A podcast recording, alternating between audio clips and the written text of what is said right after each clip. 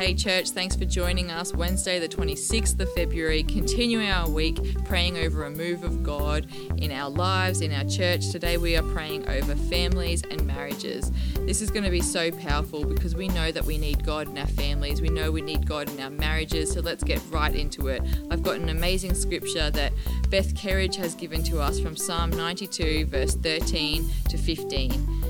It says, Those that are planted in the house of the Lord will flourish in the courts of our God. They shall bring forth fruit in old age and be flourishing to show that the Lord is my rock and there is no unrighteousness in him. What an amazing scripture that we can pray over families and marriages. Beth's also given us a note here that I just want to read to help us encourage us with our prayers. We know that marriage and family were God's perfect plan to be a place where we could feel loved and secure, place of peace filled with potential. But we find broken homes and broken people, dysfunctional families, hurt with unforgiveness, often affecting generations. The family is where we should feel most loved, but it has the potential for us to be the most hurt.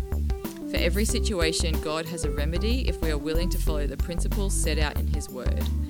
Let's believe this year that our marriages and families will be planted in the house of our God, that we will see families, generations bearing fruit and flourishing because the Lord is their rock. Let's pray.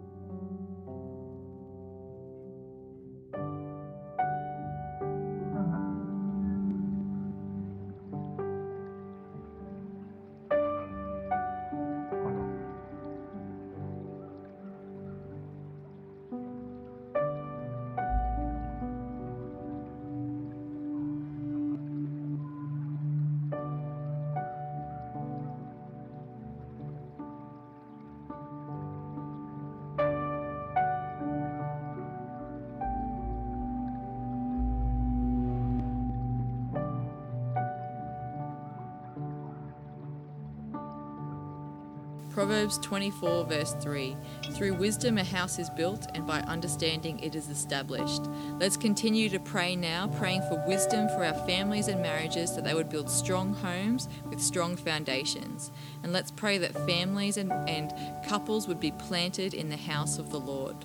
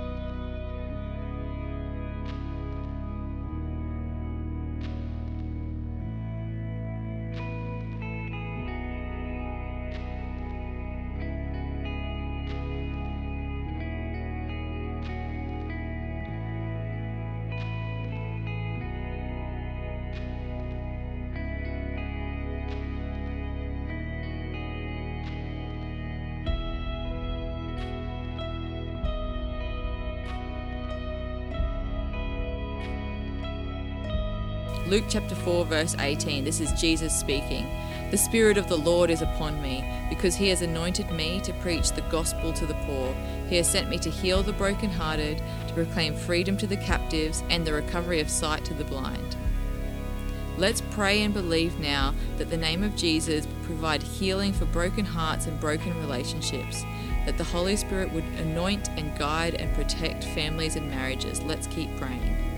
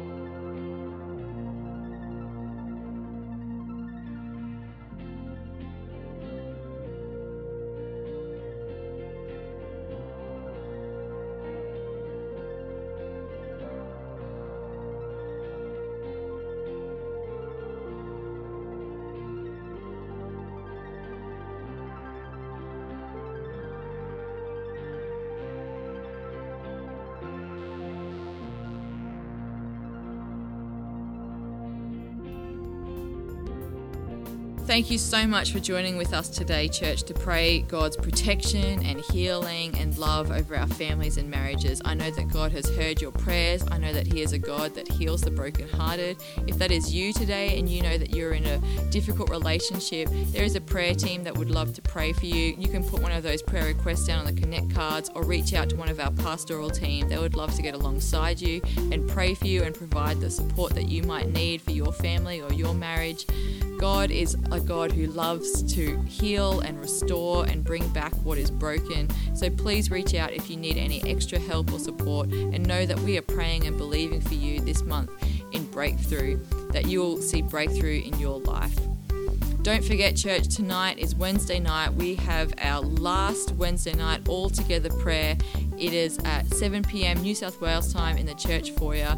We have seen God do amazing things this February. Please don't miss it tonight. It is going to be so amazing to unite together one last time in unity to pray over all of these prayer requests and to commit the month of February to the Lord. It's going to be so powerful. Please don't miss it, and I'll catch you again tomorrow on the podcast.